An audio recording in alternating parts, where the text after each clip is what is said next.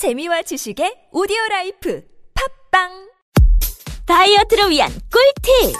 동결건조 채소와 곡물, 단백질, 그리고 효소와 비타민, 미네랄로 만든 다이어트 전용 green smoothie로 하루 한두 끼만 바꿔 드세요.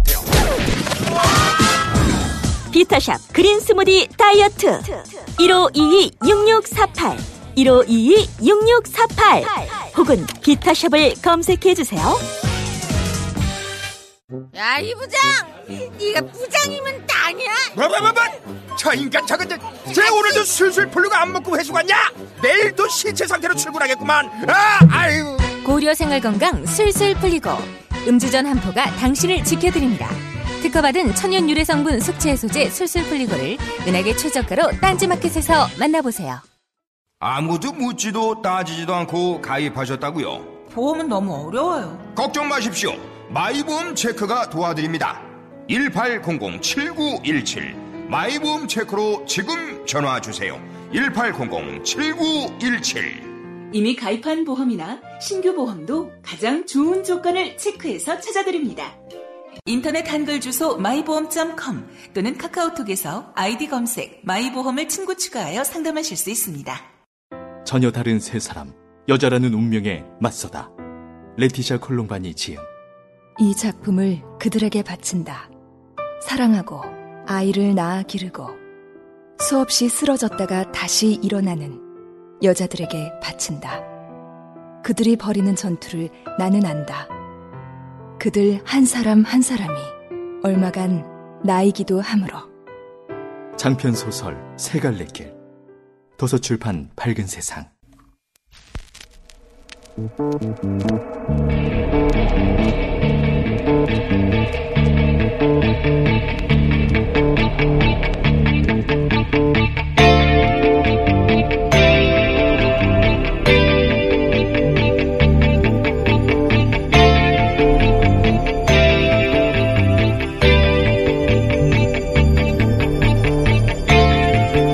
안녕하세요. 김호준입니다.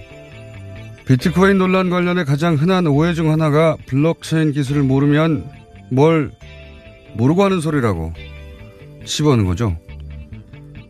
지금의 광풍은 기술이 아니라 인간의 욕망 때문이고 기술은 복잡해도 욕망은 단순한 거죠. 지금 한국의 비트코인 상황에 거품이 있다는 건 시장 참여자들도 모르는 게 아니죠. 다만 그 거품이 내가 돈을 번 다음에 터지길 바라는 거죠. 정부 규제가 우리를 관련 기술 후진국으로 만들 거란 우려도 과장된 겁니다. 중국 검색 포털 바이두는 자체적으로 단순히 비트코인 거래가 아니라 블록체인을 통한 자산 거래 비즈니스 플랫폼을 자체 개발해 운영 중입니다. 기술의 미래 가치는 바로 이런 데 있는 거 아니었습니까? 그런데 중국은 가상화폐 거래소를 폐쇄하고 화폐 공개와 채굴을 금지시킨 가장 강력한 규제 국가죠. 정부 규제가 어느 수준이고 어떤 방향이어야 하는지에 대한 논의는 당연히 있을 수 있습니다만 정부 규제가 블록체인 기술 발전을 아예 막는다는 소리는 적어도 현재 한국 상황에 있어서는 거짓말입니다. 김호준 생각이었습니다.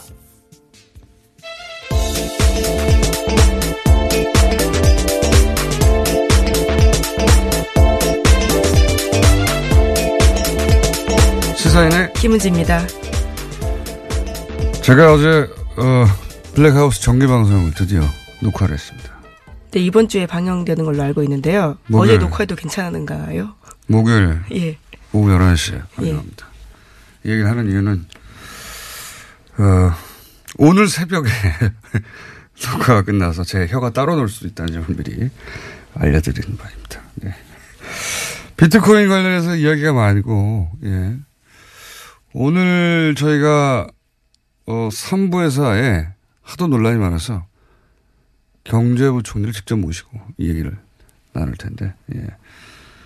근데 왜 이런 얘기 있었잖아요. 예전에 비디오 테이프 기억나세요? VHA, 어, VH, B, VH. 네, 비디오 테이프요. 아, 예. 참. 베타, 예. 이런 거. 그 보급하고 그리고 인, 인터넷 초창기 그 가입자 폭증에 포르노가 기여한 바가 크다. 이런 이야기 있었거든요. 사실입니다.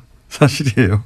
플레이보이 씨를 인터넷으로 보려는 사람들이 얼마나 인터넷 산업 초창기를 촉진시켰는가. 그게 사실이거든요. 예. 그러니까 돈을 벌고자 하는 사람의 욕망. 이게 이제 이 블록체인이나 이런 기술의 자본과 인력과 관심을 모이게 하고 관련 산업을 발전시킬 것이다. 맞는 얘기예요. 그런 측면이 당연히 있습니다. 그 인터넷 발전이 프로 덕분에 촉진된 부분, 여기서 이제 프로는 욕망을 말하는 거죠. 돈에 대한 욕망이나 뭐, 마찬가지라고 봅니다, 본질은. 그 욕망이 촉진시킨 부분이 분명히 있는데, 그렇다고 포론을 규제하면 인터넷 후진국이 될 것이다. 기술 후진국이 될 것이다. 이거는 다 사실인 건 아니거든요. 예. 비트코인과 관련해서는 이런 유사한 종류의 논란이 있습니다. 네. 질서 있는 발전의 방향성을 규제가 제시할 수도 있는 것이다. 자, 여기까지 하고 오늘 첫 번째 뉴스는 뭡니까?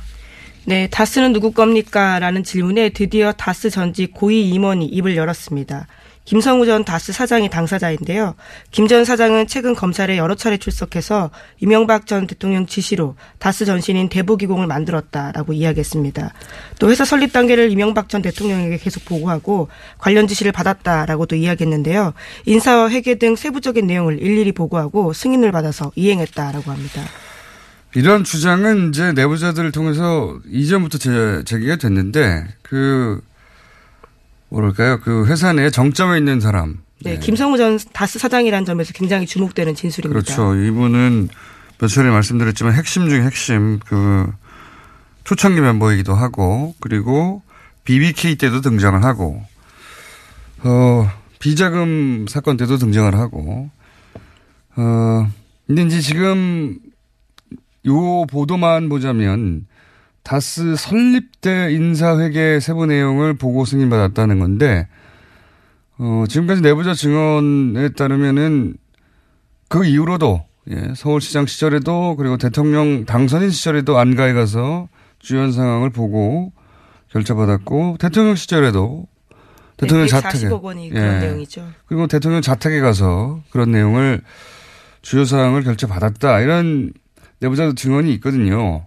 근데 이제 지금까지 보도만으로는 이제 설립 초기에 어, 인사회계 기타 중요 내용, 세부 내용을 보고 하고 승인 받았다는 건데 그, 그 이후로도 최근까지도 그랬다 하는 내용이 나왔는지는 모르겠어요. 예. 여하간 이것만으로도 실소유주가 이명박 전 대통령이라고 하는 의혹에 대해서는 굉장히 주요하고 의미 있는 예, 진술인 것이죠. 네, 뿐만 어. 아니라 김성우 전 사장은 검찰에 자수서 냈다라고 하는데요. 자수서에는 과거 검찰과 특검 조사에서 자신이 거짓 진술했다라는 내용이 있습니다. 약간 감기가 드신 것 같아요, 그죠? 예, 미세먼지가 심각하다 보니까요. 예. 한, 한, 사람은 감기, 한 사람은 흑고임. 예. 한 굉장히 잘 어울립니다. 예, 송구합니다. 자, 권승호 전 전무도 김성우 전 사장과 같은 시기에 현대를 나와서 같이 합류한 초창기 멤버로 이 두 사람 다 중요한 것은 결제 라인이 있었다는 겁니다. 예. 그러니까 이명박 전 대통령이 절대 신임했던 사람이라는 거죠. 돈을 맡겼으니까. 전무, 그러니까 쭉 문제가 됐던 그 120억 비자금과 관련된 격리.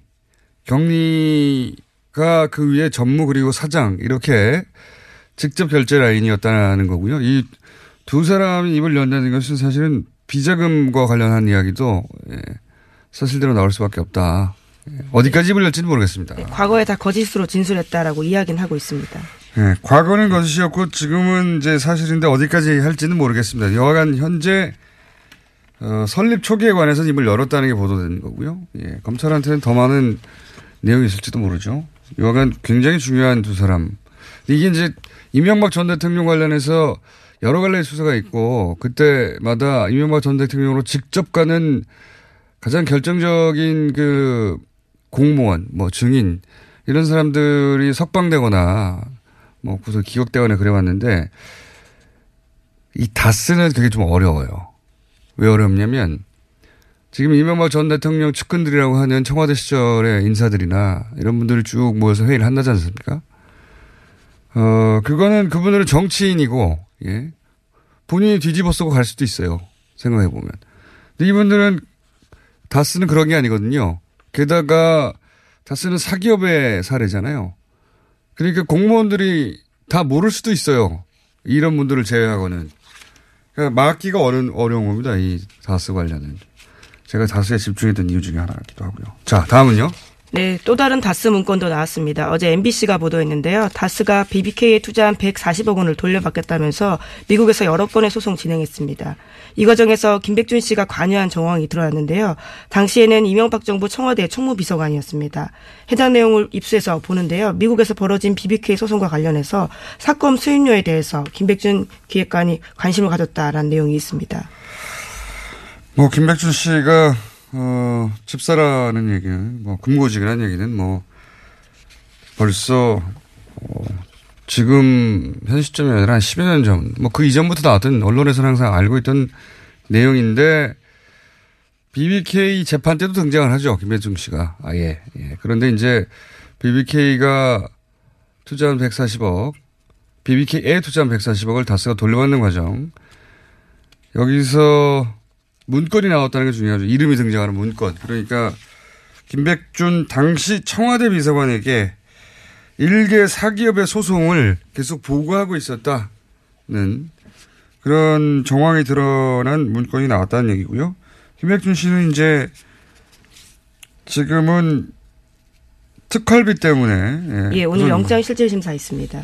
영장 실질 심사. 요 관련해서는 저희가 저희 영장 해설 전담 이정렬 판사하고 잠시 또 이야기를 나눠볼 텐데 좀 이따가 어, 본인은 인정하지 않고 있죠 김백준 씨는 예 특수활동비 관련해서는 인정하고 있지 않고요 강력하게 부인하고 있습니다. 저는 강력하게 부인하는 게 안 받았다고 부인하는 줄 알았는데 그게 아니고 기억이 나지 않는다고 부인하고 있다고 합니다. 예. 다른 얘기죠. 네. 아 그렇죠. 그랬었나 하고 나중에 뒤집을 수도 있는 얘기죠. 기억이 나지 않는다는 것은. 굉장히 예. 법적인 용어로 들립니다. 맞습니다. 예. 예. 법적으로는 기억이 나지 않는다가 어, 안 받았다보다 훨씬 좋은 대처입니다. 예. 나중에 하면 아 그랬구나 할 수도 있고요. 만약에 드러나면 예. 법적으로는 기억이 나지 않는다는 걸 잘 씁니다. 그래서. 예, 하지만 굉장히 구체적인 진술도 나왔다라고 하는데 국정원 직원 A 씨 같은 경우에는 검찰 조사에서 김백준 전 기획관에게 돈을 줬다라고 상세하게 진술했다고 합니다. 뭐, 뭐 시기와 장소를 특정했으니까요. 어, 박근혜 전 대통령 특활비 관련해서 구속된 사람들도 다 마찬가지였죠. 예, 상세하게, 어, 시기와 장소와 그리고 뭐 돈을 어떤 방식으로 전달했는지까지 구체적으로. 그러니까 국정원에 준 사람이 지금 했다고 하는 겁니다. 예. 근데 이제, 어, 김백준 전 기획관은 기억이 나지 않는다 하는 것이고요. 굉장히 법률 검토를 좀 받은 거죠. 예. 해명 과정에서 웃기는 일종의 자백이 나왔어요. 그 최근에 이제 이명박 전 대통령 쪽에서 긴급 회의를 하고 있다지 않습니까? 이 관련해서 긴급 회의를 하고 있는데 어 이 긴급 회의 후에 주장이 이런 게 나왔어요. 어 2008년인가요? 그 당시 그 아파트 근처에서 돈을 받지 않았다고 그거를 사실이 아니다라고 했는데 아파트 근처에서 돈을 받았다는 내용은 검찰의 구속영장이 없어요. 네, 그렇다고 합니다. 예. 청와대 인근이라고 하고, 하고요. 그러니까 이 말은 뭐냐면 아파트 근처에서 받았다는 얘기가 아니겠는가. 저는 역으로 그렇게 생각합니다. 예. 검찰이 구속영장이 없는데 구속영장을 못 본 상태로 돈을 받았다고 기억나는 장소들을 쭉 훑고 나서 거기서 안 받았다고 부인하는 것으로 어, 전략을 세운 것 같은데 그런데 아예 검찰의 구속영장에는 아, 그 본인 아파트 근처는 없었다는 것으로. 예. 그 아파트 근처에서 뭘 받긴 받은 거 아닙니까? 그러니까 기억이 나서 안 받았다고 일종의 자백에 가까운 거죠. 예. 네, 뿐만 아니라 원세훈 전 원장도 검찰에서 특수활동비 상납 인정했다라고요. 어제 SBS가 보도했습니다. 다만 누구의 지시로 특수활동비를 상납했는지에 대해서는 입을 열지 않았다라고 합니다. 국정원장은 대통령 직속에 누구의 지시도 받지 않습니다. 예.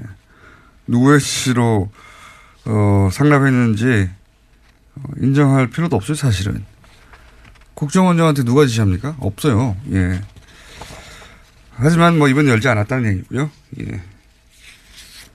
자, 어, 본인이 이렇게 기억이 나지 않는다고 대처할 경우에 이 구속영장 과연 발부될 것인가. 예, 이정일 판사하고 잠시 후 그 부분 얘기 나눠보겠습니다. 다음 뉴스는요? 네. 국정원 관련된 소식이 또 있습니다. 국정원이 관변단체 어버이연합에 돈을 준 내용이 구체적으로 나왔는데요. 어제 열린 유성욱 전 국정원 심리전단장 공판에서 나온 내용입니다. 검찰은 국정원이 각종 단체를 맡아 관리하면서 정보를 수집하는 방어팀 소속의 직원 진술조서를 공개했는데요. 이 내용을 보면 매달 어버이연합에 200에서 300만 원 돈을 줬다라고 합니다. 그리고 시위 동원 규모에 따라서 10명 내외면 100만 원, 20명에서 30명이면 200만 원, 그 이상이면 300만 원 줬다라고 하고요. 대학 교수나 전 국정원 직원과 연락해서 현안이 있을 때 칼럼을 부탁하고 보통 30만 원의 원고료를 줬다라고 합니다.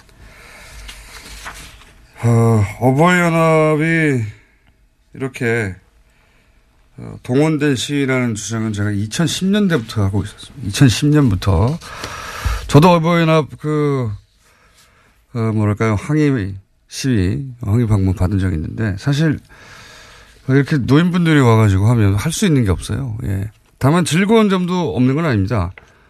어 대부분 잘 얼굴을 모르기 때문에 예. 저도 그 시위에 같이 들어가가지고 김어준 나쁜 놈이라고 같이 욕하기도 하고 그런 예, 적도 있습니다. 박원순 시장을 여자로 오해해서 욕을 했다라는 건 유명한 사례입니다. 거기 나오는 다, 예. 어, 돈받아 나오거나 일당으로 나오신 분들이고, 어, 따라 구호를 하는 분들이 많아서. 근데 과거에 이런 얘기하면 당장 또 이런 내용을 보도하는 언론사 앞에 쳐들어가가지고 또 공격을 했었죠. 예. 근데 이제 뭐 너무나 명백하게 국정원이 돈 줬고, 예, 관리했고, 그리고, 어, 박원순 서울시장 은 특별히 관리했다는 얘기도 나왔죠. 예. 네, 원세훈 전 원장이 특별히 관리했다라는 건데 매우 싫어해서 종북 좌파다라는 식으로 초장의 싹을 잘라야 한다라고 지시했다고 합니다. 그러니까 이제 이명박 전 대통령이 서울시장 하고 나서 대통령이 됐잖아요. 그러니까 박원순 시장도 그 코스로 갈 거라고 생각하고 초창기부터 아주 초창기부터 어버이연합이 붙었어요. 예. 그 이후로도 계속 어, 이런 단체들이 박원순 서울시장 괴롭혔고 그 외에도 뭐 용산 참사 추모 집회라든가 김대중 전 대통령 추모 행사 때도 등장해가지고 예. 부관 참시 퍼포먼스 했죠. 국정원이 그런 거 시킨 겁니다. 네, 그리고 다 돈을 받아갔고요. 국민의 네. 세금으로요. 그렇겠거니 그럴 것이다라고 예, 짐작들을 다 했지만 어 그렇게 말 언론은 직접 그렇게 보도하지 않았었죠. 예, 그런 짐작들을 다 기자들이 가지고 있었는데 소송을 당하거나 또 항의 방문을 당할까봐 어, 사실이었습니다. 돈을 다 받아갔고요. 글 써도 돈 주고 예, 시위해도 돈 주고 광고에도 돈 주고 네, 광고료 단가는 200에서 800만 원 사이였다라고 합니다. 말도 안 되는 거죠. 예. 국가의 정보기관이 이런 짓을 했다는 게 예, 그런 세월이었습니다. 자, 다음 뉴스는요. 네, 판사 블랙리스트 들어보셨을 텐데요. 뉴스공장에서도 현직인 차성한 판사가 나와서 관련된 청원을 한 적이 있습니다. 네. 예, 이 문건이 실제로 나왔다라는 건데요. 오늘 아침 경향신문 보도입니다. 판사 블랙리스트 문건이 실물로 나와서 이에 관련된 조사가 추가로 진행되고 있고 관련된 진술도 확보했다라고 합니다. 어, 요것도 이정렬 판사, 전 판사에게 물어봐야 되겠네요. 예. 그렇게 말들 많았던 판사 블랙리스트가 실제로 있었다는 거 아닙니까? 네, 실물이 있었겠죠? 발견됐기 예. 때문에요.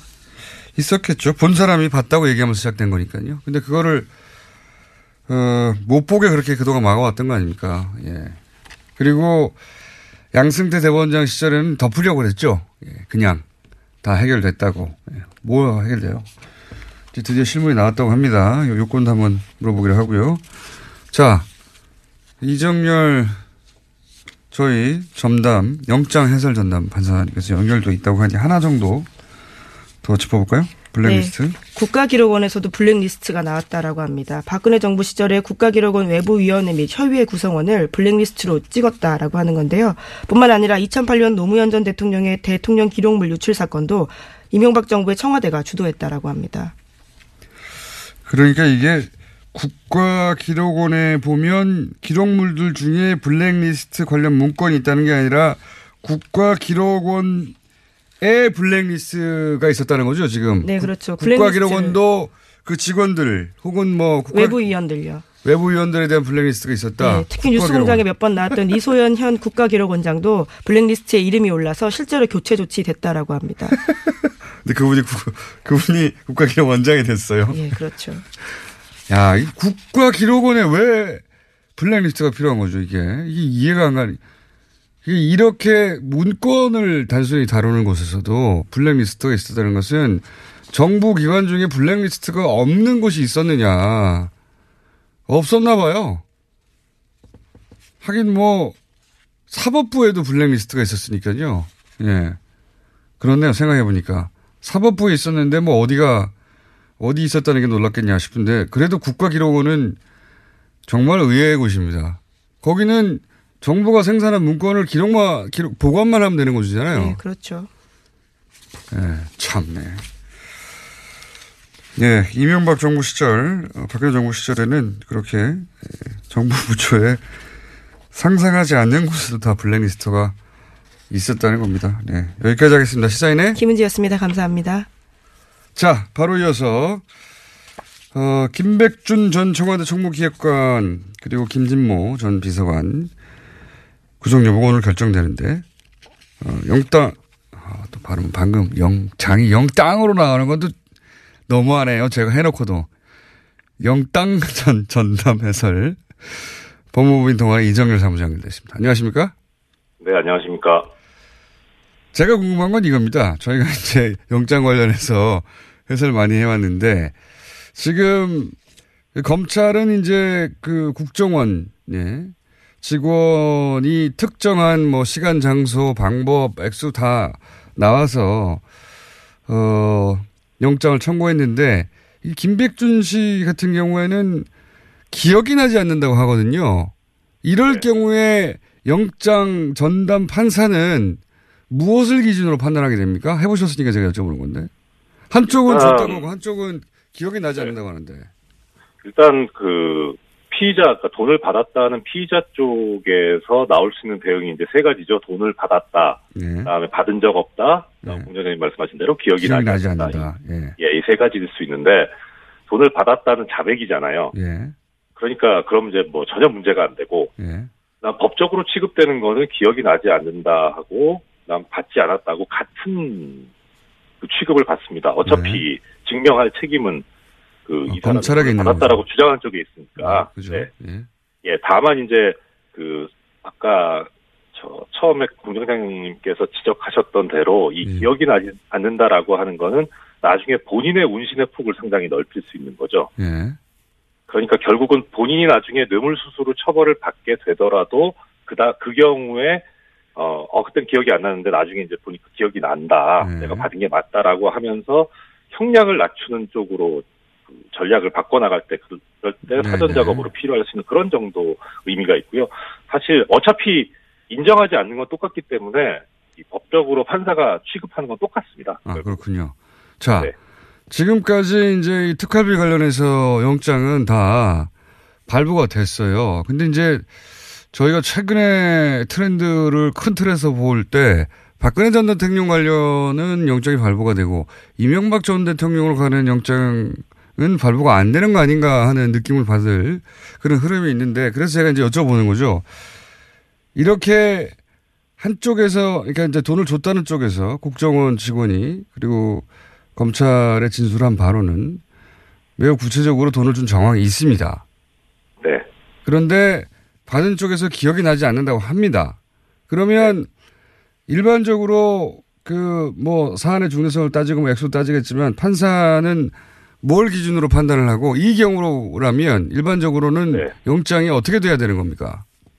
일단 원칙적으로는 어 돈을 받았느냐 안 받았느냐라고 하는 이제 사실관계하고 두 번째는 그것이 대가성이나 직무 관련성이 있느냐 없느냐는 법적인 부분 두 가지가 문제가 되지 않겠습니까? 결국 네. 그두 개로 가는데 예. 지금 이제 김백준 전 비서관 같은 경우에는 돈을 받았다는 사실 자체를 부인하고 있는 형태인 거죠. 예, 아 예. 예, 그러니까 네 지금 그 부분에 있어서는 결국은 이 돈을 줬다고 하는 참고인의 진술이 얼마나 어, 이성적이고 합리적이고 음. 어, 일관성이 있느냐. 음. 예, 이게 그리고 본인이 아니면 얘기할 수 없는 어떤 구체적인 내용까지 다 이야기를 하고 있느냐라고 하는 게 가장 중점적인 음. 이야기가 될 거고요. 어, 근데 그게 지금 김백준 전 비서관 같은 경우는 문제가 되고 있는 것 같긴 한데 오히려 제가 좀 걱정스러워하는 부분은 이 직무 관련성 부분이거든요. 네.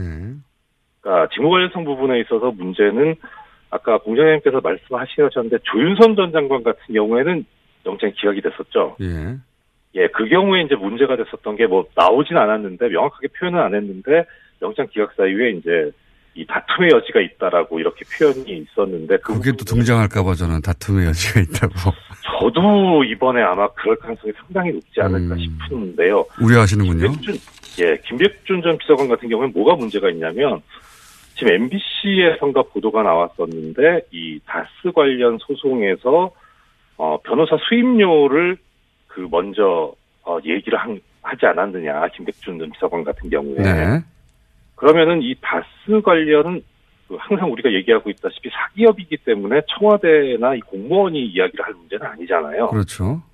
그런데 청와대에서 이야기를 했다고 하는 거는 개인적인 부분까지 청와대가 관여를 하고 있었다는 것이고 예. 이 개인적인 이제 저 이명박 전 대통령의 개인적인 부분까지 예. 그러면은 아주 축소돼서 해석을 했을 경우에 정말 과잉 충성하는 과정에서 모든 것을 다 관여를 해왔고 관리를 해왔다라고 해석할 여지가 있을 수도 있겠지만 적어도 변호사 선임 비용까지도 이명박 전 대통령이 몰랐다라고 할 수 있겠는가? 예. 예, 그러니까 결국 이 부분은 어, 김백준 비서관 같은 경우에는 이명박 대통령, 전 대통령과 공모했다라고 갈 수밖에 없는 구조이거든요. 주, 그렇죠. 지시를 받아서 예, 예. 그렇죠. 근데 그 외의 부분 지금 이 다스 그 변호사 선임료 부분이 구속영장 청구 범죄 사실이 들어있는지는 잘 모르겠는데 그게 아니라면 총무비서관 같은 경우에는 지시를 받았다라고 하기 하지 않는다면 그러면은 총무비서관에 대해서 이 국정원이 뇌물을 줘야 될 특별한 이 직무 관련성은 별로 그렇게 뚜렷하진 않거든요. 네네. 그러니까 이 부분이 문제가 될 가능성이 좀 있습니다. 음, 돈을 줄 이유가 뭐가 있느냐. 예. 그렇죠. 예, 그러니까 줬다고 어, 달라 그래서 줬다라고 하는 정도까지는 그렇다 쳐도 그거는 이제 돈을 줬냐 안 줬냐 하는 사실관계의 문제지 법적으로 이게 직무 관련성이 있냐 없냐의 문제는 아니거든요. 이건 또 다른 문제이기 때문에 네. 그래서 문제는 이제 이런 경우에 통상적으로 직무 관련성 여부도 따지긴 하지만 지금 돈을 수수했느냐가 먼저 쟁점이 돼 있기 때문에 그 부분이 해결이 된다면 통상적으로 영장을 발부해 왔어요. 왜냐하면 일단은 증거인멸의 우려가 있어 보이니까. 네네. 인정 안 하고 있으니까요. 그런데 예. 예, 그런데 공장장님께서도 지적하셨다시피 이 지금 이명박 전 대통령으로 향하는 구속영장은 너무나 엄격하고 축소되게 지금 되어 왔었거든요. 네. 게다가 김백준 그러니까- 씨는 만약에 구속된다면 그 다음은 대통령밖에 없거든요. 예. 그렇죠. 일단 순서가 차곡차곡 이제 지금 아마 검찰에서도 그 윗 단계인 이제 비서실장, 그 다음에 그 위에 대통령까지 갈 텐데 이 지금 첫 단계가 차단돼 버리는 상황이기 때문에 상당히 중요한 단계이기도 하고 또 그리고 문제는 그런 상황에서 이런 직무 관련성 과연 통상적으로 영장 발부할 때처럼 그렇게 이 지금 현재 서울중앙지방법 영장전담들이 인정해 줄 것인가는 상당히 회의적이거든요. 그러니까 통상적으로는 발부돼야 하는데 지금 네. 영장 서울중앙에 영장이 이때까지 보여왔던 영장의 발부와 기각의 전례를 볼 때 우려된다 이런 말씀이시네요. 예, 오- 예, 그렇습니다. 오히려 발부되면 정말 놀라운 일이 아닐까 싶은 생각이 듭니다. 알겠습니다. 오늘 여기까지 하고요. 예, 결과 가지고 또 한번 얘기 나누겠습니다. 감사합니다. 네, 안녕히 계십시오. 법무법인 동안의 이정열 사무장이었습니다. 골반 잡자 바로 잡자 바디로직. 허리 통증 바로 잡자 바디로직. 몸매 교정 바로 잡자 바디로직. 자세가 좋아지는 골반 교정 타이즈 바디로직 검색창에 골반 교정 바디로직 삐딱한 남성 골반 허리에도 역시 바디로직입니다. 바디로직의 효과를 못 느끼셨다면 100% 환불해드립니다. 자세한 환불 조건은 홈페이지를 참조하세요. 이거 차량용 핸드폰 거치대야? 응, 조인트라고 투힘에서 새로 나왔는데 얼마나 편한지 몰라. 동생은 인터넷 강의 볼 때 태블릿 거치대로 쓰고 우리 엄마는 요리할 때 레시피 보는 용도로 쓰기도 해. 조인트라고? 응, 우리 아빠는 골프 스윙 연습할 때도 셀카 거치대로 쓰시던걸? 그러면 나도 헬스 할 때 셀카 거치대로 쓸 수 있겠네. one, two, three 할 때 two, 힘 세다 할 때 힘, 투, 힘. 네이버에 투 힘을 검색해 보세요.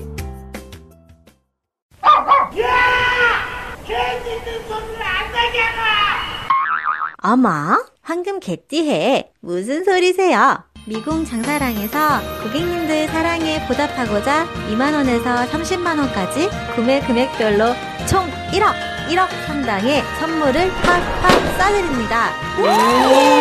하나 더, 추첨을 통해 매주 한 분께 승금 황금바 한 돈을 드립니다. 올 한 해 건강하시고 복 많이 받으세요.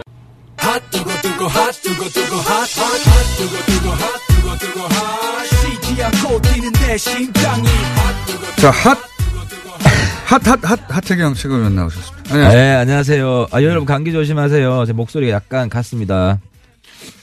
괜찮아요. 좀 매력적인가요? 더 허스키 하니까. 아, 하태경 최고위원 정말 힘들겠다 이렇게 생각하시는 분은 없고요. 다들 감기 걸릴만 하다 이렇게 느끼고 있을 겁니다. 요즘. 자, 저는 이게 궁금합니다. 예. 윤승민 대표는 그래서 바른정당이 어떤 식으로 해결되길 바라는 거예요? 단도직입적으로. 제가 여쭤보자면. 그러니까 아이 각본대로 되는 게 하나도 없어. 처음에 다스 물어볼 거라고 준비하고 아, 저희- 저희- 어쨌든 주제를 바꿔서 저희 작가들의 의식의 흐름이고요. 전혀 민주적이지 않아 진행자가. 저의 의식의 흐름은 일치할 때도 있고 아닐 때도 있기 때문에. 예. 그러니까 유승민 대표는 뭐 신사죠. 신사적으로 해결하자. 신사적이라고 하는 건 좀 그러니까 구체적으로 얘기하자면 국민의당에서 지금 사- 그 안에 한지붕 두 가족 아니냐. 절대 화합할 수 없어요. 아 그래서 마이크 드시지 마시고 좀 그, 쪽에 주인이 누군지 합의를 하고 예. 일부분 나가시라. 그리고 핵심은 그렇게 되면 비례대표 나가고 싶은 분들 안철수 대표가 정리해 주라 이 이야기예요. 그러니까 이거 아니에요. 합의 이혼 잘해가지고 어차피 안 된다 이거. 예. 그 부부가 지금 파탄이 났는데 돌이킬 수 없는 지점까지 이미 갔는데 남은 것은 어떻게 재산을 잘 정리해가지고 서로 깔끔하게 헤어질 거냐 이거 아닙니까? 예, 그죠? 그건데 여기 지금 둘 다 문제가 있는 게 이제 나가 그 소위 말하는 호남 개혁 신당 하시는 네. 분들도 아, 솔직히 박정천이 지도부가 되는 당이 미래가 있습니까? 그러니까 막상 나가려고 그러니까 거기도 안 되는 거예요. 못 나가지는 거예요. 글쎄요. 그러니까 계속해서 안철수 대표 네가 나가라. 예. 아 근데 당원 투표 70% 이상 받았는데 안 대표는 나갈 명분을 당원으로부터 봉쇄당한 거예요 지금. 아니 그래서 그거야 뭐 전당원 투표 자체가 뭐 물론 저쪽은 할 말이 많이 있지만 이어간 예 반대파도 무슨 소리냐 하고 할 말이 있긴 하나 안 대표는 전당대회 무산돼서 실패하면 어젠가 오늘인가 그랬대 자기는 지구를 떠나겠다고. 이제 지, 구를 떠난다고요? 대한민국을 떠나겠다는가. 아무튼 뭐 떠나야지 지금 여기 있, 있기가 어렵죠. 자기 정말 아니, 정치 생명이 정치생명. 끝이죠. 아, 끝이죠. 이제. 본인이 알고 있어요. 그렇죠 당연합니다. 본인은 본인의 어쨌든 명분을 정치적 명분을 축적한 거고. 근데 당원 투표 70% 70몇 프로 자기가 지지를 받았는데 네. 그걸 자기가 또 무시한다는 게 또 명분이 안 서잖아요. 아니 그거야 투표율도 저조하고 사실 대단히 그리고 이제 그 하여튼 뭐 그 그건 제가 할 얘기는 아니고 저조했기 때문에 뭐 그건 어, 크게 그건 제가 할 얘기는 아니고 70%를 그 내세우기 위해서 그걸 일부러 한 거죠. 그러니까 이번에 저- 그래서 유령 당원 정리한답니다. 그 한 상당 부분 유령 당원이에요. 저희 당에도 있고 한국 당이 더 많고 제가 새누리당 있을 때 보면 그러니까 제가 궁금한 건 그런 건 아니고 예. 이제 지금 이제 이제 당권파가 주장한 논리도 있고 반대파가 주장한 논리도 있습니다. 제가 궁금한 건 그게 아니라 유승민 대표는 그러니까 유승민 대표 스탠스가 바뀌었어요. 바뀌었다. 바뀌었다. 그러니까 제가 지난번에 의총 있으니까 물어보겠다, 상의해 보겠다고 했는데 이렇게 쉽게 이야기를 해줄게요. 박지원 대표가 안 나간다고 하면 내가 어떻게 합당하냐 여기 그래가지고 그 전에는 선개혁 후통합이에요, 그게. 선개혁 후통합이고. 박지원 대표 문제 해결해라. 그렇죠. 이런 먼저. 거죠. 예. 근데 지금은 통합과 개혁을 병행하겠다는 거예요. 아, 시간도 없고 예. 어, 반드시 해야 되고 왜냐하면 세 가지 선택지가 있어요. 선개혁 후통합, 통합 개혁 병행, 예. 통합 무산. 통합무산은 다 죽는 길이고 양쪽 다 죽는 길이고. 어, 선개혁 후 통합은 현실 가능성이 좀 떨어지고 예. 그러니까 통합 개혁 병행하자 그래가지고 그래서 필요한 게 이제 그러면 합의 이혼하라는 거 아닙니까? 그러니까 일단 권해보는 거죠. 시간이 좀 있으니까. 근데 그게 안 되더라도 우리는 통합으로 가고 네. 국당 전당대회로 간다. 왜냐하면 통합 무사는 쉽게 얘기하면 우리가 홍준표 대표한테 지는 거예요. 그 깨끗한 야당이 좀 구태 야당한테 완전히 말아먹히는 거예요. 이건 어떻습니까?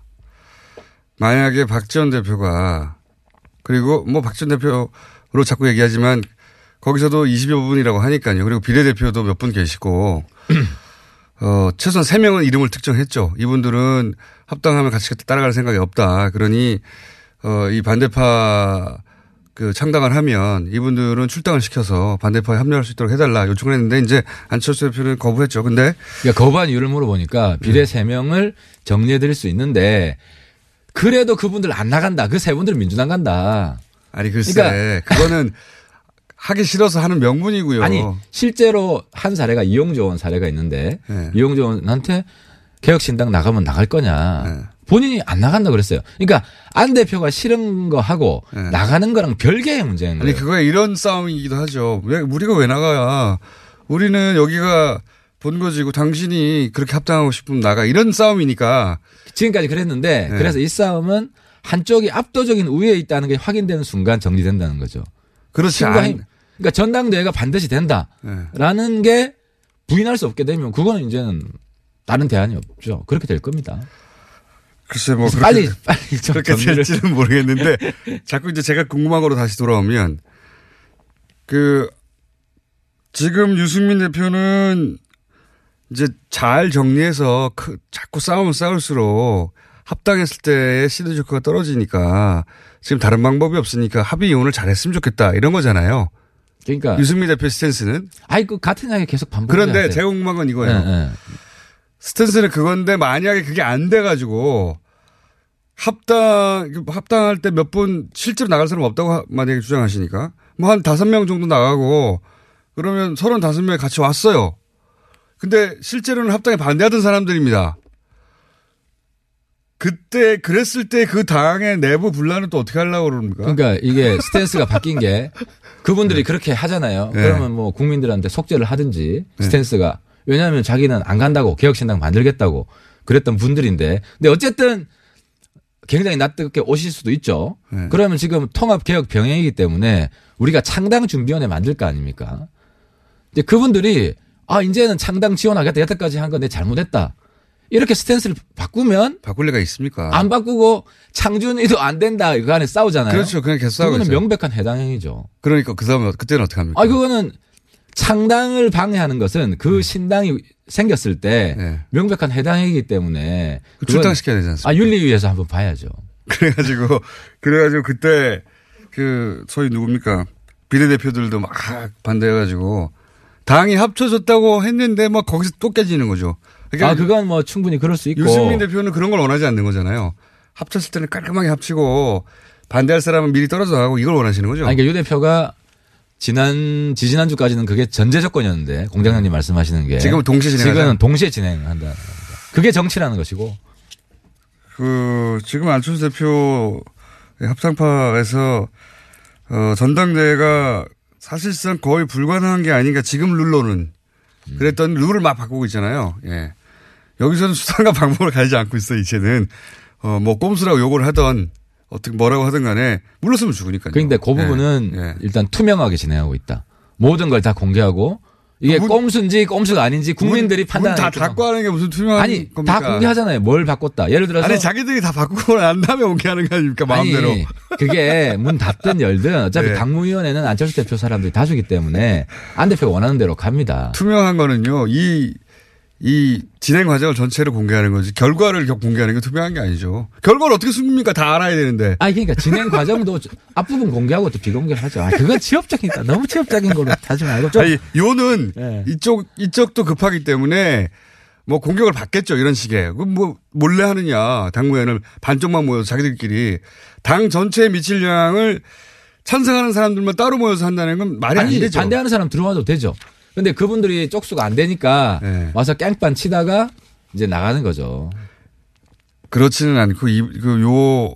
아니 그분들이 와서 반대 표결하면 돼요. 아니, 그러니까 그거는 당내 다수파가 있고 반대 표결에. 참여해봐야 뭐합니까? 당무위원회 소, 아니 그러니까. 그래서 바깥에서 욕이나 하고 있는 거지. 예. 욕이나 하고 있는 거. 숫자가 적으면 막 해도 된다는 얘기잖아요. 그 얘기는 아무리 편이 들더라도. 예. 자. 지금 상황에서는 안 잘못하는 건 잘못하는 겁니다. 안 대표가 과단성 있게 가야 돼요. 과단성. 네. 그러면 왜냐하면 내용만 다 공개를 하면 어차피 평가는 국민들이 하기 때문에 그걸 그걸 안 과단성이라고- 좋게 보는 분들이 근데 지금 강철수가 초강철수가 되지 않으면 본인 이야기대로 본인은 끝나는 거예요. 그러니까 그걸 룰을 지키면서 해가야 되는데, 예. 과단성이라고 표현할 수도 있고, 막무가내 무대표라고 표현할 수도 있는 거죠. 아 지금 막 가야지 그럼 안철수 대표 입장에서 막가야지. 아 목표를 향해서 그냥 돌진해야지. 그건 그래요. 예, 지금 해야 돼요. 지금 돌쇠 정치인 돼야 돼요. 돌아가면- 뿔처럼. 돌아가면 공경. 시인처럼 무소의 뿔처럼 지금 가야 돼요. 그러니까 그거- 들이받고 그냥. 그렇게 말하면 이제 굉장히 긍정적으로 포장이 되는 거고, 수단과 방법을 가리지 않고, 예. 그건 꼼수를. 비롯해요. 명분이 있어요. 예를 들어 당원 정리를 하고 있어 실제로. 예. 그럼 유령 당원 정리한다는데 그건 당연히 해야 될 일이지. 거품이 많아요. 어쨌든 안철수 대표 쪽을 그렇게 옹호할 수밖에 없고 변론할 수밖에 없다는 것도 충분히 아. 지금은 예. 저는 한 배를 탔습니다. 카밍합니다. 카밍아웃합니다. 탔습니다. 네, 그런 걱정은 잘못한 없어요. 건 잘못했다 하지. 근데 이 정도는 양해해 줄 수 있는 부분이다. 네, 거죠. 뭐 저쪽 반대파 입장에서 양해할 수 없는 수준이라고 봅니다만 저는 저도 쭉 읽다가 아 예, 이게 너무 많이 나갔다 싶긴 하나. 그래도 어떻게 하면 이쪽에서는 안 그러면 죽으니까 안철수 대표 쪽에서는 무조건 갈 수밖에 없죠. 지금 물- 뭐 서로 죽는 상황이긴 예, 하죠. 좀 무리 네. 무리가 되고 뭐 저쪽에서 공격하겠지만 그래서 박지원 대표가 처음부터 합당하자고 했으면은 오히려 쉽게 정리됐을 텐데 제가, 제가 볼 땐 저쪽에 전략 실패도 있다. 제가 여러 번 말씀드렸지만은 박지원 대표가 과감하게 먼저 합당하자고 드라이브를 했으면 우리가 흡수 합당됐을 가능성이 많아요. 일부가 일부는 떨어져 나가고. 근데 지금 아니, 이제 박지원 대표는 합당은 안 되고 개별 입당만 된다는 입장이었죠. 아, 그러니까 아예 그런 식으로 우리 노선, 우리는 합당하겠다. 나하고 합당하기 싫은 사람 오지 마라. 이렇게 했으면 초반에 우리 내부가 분열됐을 가능성이 있는데 지금은 오히려 유 대표도 이 많은 번뇌 끝에 어쨌든 그 새로운 통합 노선으로 갔고. 그유 대표는 이제 합당에 건 거죠. 지난번까지는 지난번까지는 합당하겠다고 말한 적이 없다 이런 식의 약간 유보적인 태도였는데 이제는 아닌 합- 거죠. 그- 그렇습니다. 그래서 안에서 싸우겠다. 안에서 개혁하겠다. 이제는 합당으로 가는 것은 확정한 거고. 예, 100% 확정입니다. 거기 말고는 갈 데가 없잖아요. 길이. 근데 왜 아닌 척을. 아, 외통수 맞아요. 유 대표도 외통수예요. 그걸. 알, 그걸 이제 자각하게 된 겁니다. 이제요? 그게 아, 그- 좀 늦어, 좀 늦어요, 그분이. 근데 이게 저희들은 홍준표 대표 저런 당이 없으면 네. 이렇게 굳이 할 필요가 없어요. 근데 우리가 무너지면요. 아니, 추미애 홍준표 두 분 싸우는 게 정치가 이게 바람직한 겁니까? 아, 그, 우리가 없는 상태를 한번 상상을 해보세요. 네. 우리가 욕 많이 듣죠. 근데 그나마 홍추보다는 저는 유, 아니, 좀 더 낫다고 생각해요. 물론 뭐, 추보다 야. 아니 못하다고 생각하는 분들도 있겠지만. 그래서, 그리고 새로운 이야기, 파격적인 이야기를 하잖아요. 누가요? 아니, 뭐 저부터도 하고. 무슨 파격적인 얘기 합니까? 다스가 누구 겁니까? 이야기도 하고. 아, 보수 정당으로서는 자유한국당은 못하는 얘기를 하지 않느냐. 아, 그렇죠. 네, 낡은 보수 청산, 우리가 네. 양보하지 않지 않습니까? 적어도 바른정당은 그러면 어, 다스는 누구 겁니까? 혹은 이명박 전 대통령과 관련된 그 비리 의혹들은 밝혀야 된다. 지금 라고 상황에서는 유승민 대표까지가 말, 유승민 대표는 말하지 않던데 하태경 의원만 톡 튀어가지고. 아, 그건 역할 분담입니다. 제가 조금 앞서가고 뒤에 따라오시는데 지금 역할 분담이 상황에서- 아니라 혼자 남은 거 아니에요? 아, 꼭 그렇지 않아요. 대체로 보면 제가 먼저 가고 뒤에 따라오시는데 어차피 성계 구 통합에서 하태경 노선으로 지금 됐잖아요. 근데 MB 문제는 좀 부인하기 어렵게 됐잖아요. 주변에 있던 모든 분들이 지금 다 이실직고하는 상황이기 때문에 자유한국당도 지금 모양 빠지게 그 지금 걸치고 있다가는 그 유예이 꼴날것 같은데 잘못하다가는. 아, 그렇죠. 지난번에 제가 볼 때는 썰전에서 장재원 의원이 잘못한 게, 네. 근데 제가 장재원 의원한테 물었어요. 다시 놓고. 왜 물어봤냐면은, 놀리려고 물은 게 아니고, 김성태 원내대표는 그건 MB 문제다.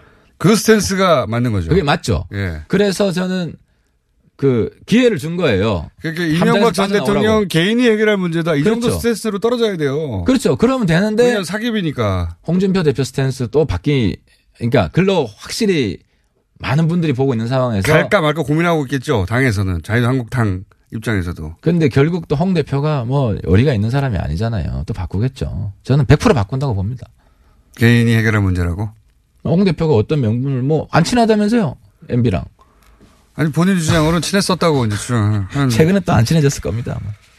어, 어쨌든 바른정당 그러면 이 문제에 있어서는 그거는 이명박 전 대통령이 해결할 문제다. 이 어, 당연하죠. 이 정도 본인이 해결해야 되죠. 예. 근데 본인이 감당을 못 하지 않습니까? 지금 뭐 옆에 계신 분들이 사장까지 지금 다 예, 점점 양심 고백을 하고 있는데. 버림받고 있네요.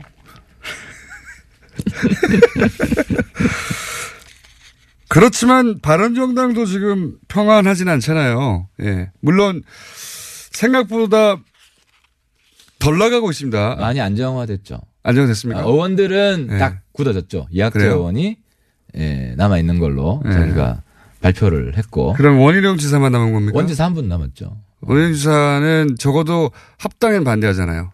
아니 원지사는 자기 고민은 그거예요. 자기 자기가 갑이라고 생각하는 거죠. 그래서 그 1대1 싸움을 난 하고 싶다. 도와달라. 이런 요청을 하는 건데 제가 드리고 싶은 말씀은 홍 대표가 그런 꼴 결, 결코 못 본다. 반드시 후보를 낸다. 아, 그러니까 네. 지금 원희룡 지사 같은 경우에는 어 자유한국당에서 후보 내지 말고 그리고 내지 말고 여기도 내지 말고 무소속으로 나가서 해보겠다 이런 어쨌든 건가요? 어떤 상태든 네. 1대1로 자기는 만들고 싶은 거예요. 만들고 싶겠죠. 그 심리 저도 이해해요. 모든 후보는 1대1로 만들고 만들고. 싶겠죠. 근데 저는 그건 실현 불가능하고 3파전 아니면 4파전이에요. 네. 무소속으로 나가면 우리 당도 내고 누가 됐든. 협박 아닙니까 그게 다. 아니 아니 정치가 뭐 회의와 협박이지 뭐. 회의와 협박이지. 무소속으로 나가면 우리도 내요. 4파전이에요. 우리 당에 있으면 3파전이에요. 아 그러니까 원지사는 현실에 발을 현실에 디뎌야죠. 이 남지사도 똑같을 거예요. 남지사 후보도 아니라 안 해요. 그거 왜 합니까? 남지사는 이제 이미 떠났고요. 그러니까 제가 어제 남지사 조조라고 해요. 그한 말씀만 드릴게요. 조조 철새 조자다. 그러니까 아니, 본인 이건 이건 이야기를 해야 돼. 본인이 보수 단이라 제일 세게 반대한 분이에요 대선 때. 예. 그래놓고 보수가 갈라지면 안 된다 이러고 계신다고. 뭐 상황이 바뀌었다고 하겠죠. 상황 논리죠. 뭐. 아 그러니까 다 선거예요. 예. 대선 때 자기가 후보 돼 보려고 뭐 유 대표도 그걸 마찬가지 나간 거고. 아닙니까? 그건 좀 달라요. 유 대표는 끝까지 안 나가려 그랬던 것이고. 예. 그리고 지금은 또 선거 있으니까 다음 총선 때 또 옮길 수 있어요. 뭐 보세요. 알겠습니다. 예. 정당의 사실 소- 정당 소속을 바꾸고 이렇게 아, 국민들이 다 알죠. 수준이 높죠. 그러니까 이- 이렇게. 틀림없이 자주- 3등 합니다. 2등도 못 합니다. 저주까지 퍼붓고 그러세요. 이것도 압박. 이미 남경필 지사 떠났는데 남경필 지사는 그러니까 3등 한다고 저주하고 열심히 하세요. 우리 당 후보랑 한번 붙어 보세요. 원희룡 지사는 그럼 탈당 합니까 안 합니까? 마지막으로. 어, 그거는 이제 현실주의 원 지사는 정치를 하고 있기 때문에 뭐 저희 당 지지율, 저희들 입장은 지난번에 말씀드렸지만 저희 당 지지율을 확 압도적으로 높여서 네. 그 한국당이 15%가 안 나오게 제주도에서 네. 그렇게 하면 뭐 원지사가 굳이 그 어느 세월을 그렇게 합니까? 아니, 제 말은 됩니다. 시간은 아직 있고 예. 기회는 아직 있습니다. 그때까지 적어도 유보 상태일 것이다. 그때까지는 후보 등록 때까지는 원지사는 예, 뭐 그럴 거라고 생각합니다. 탈당하지 않은 채. 예. 하태경 의원이었습니다.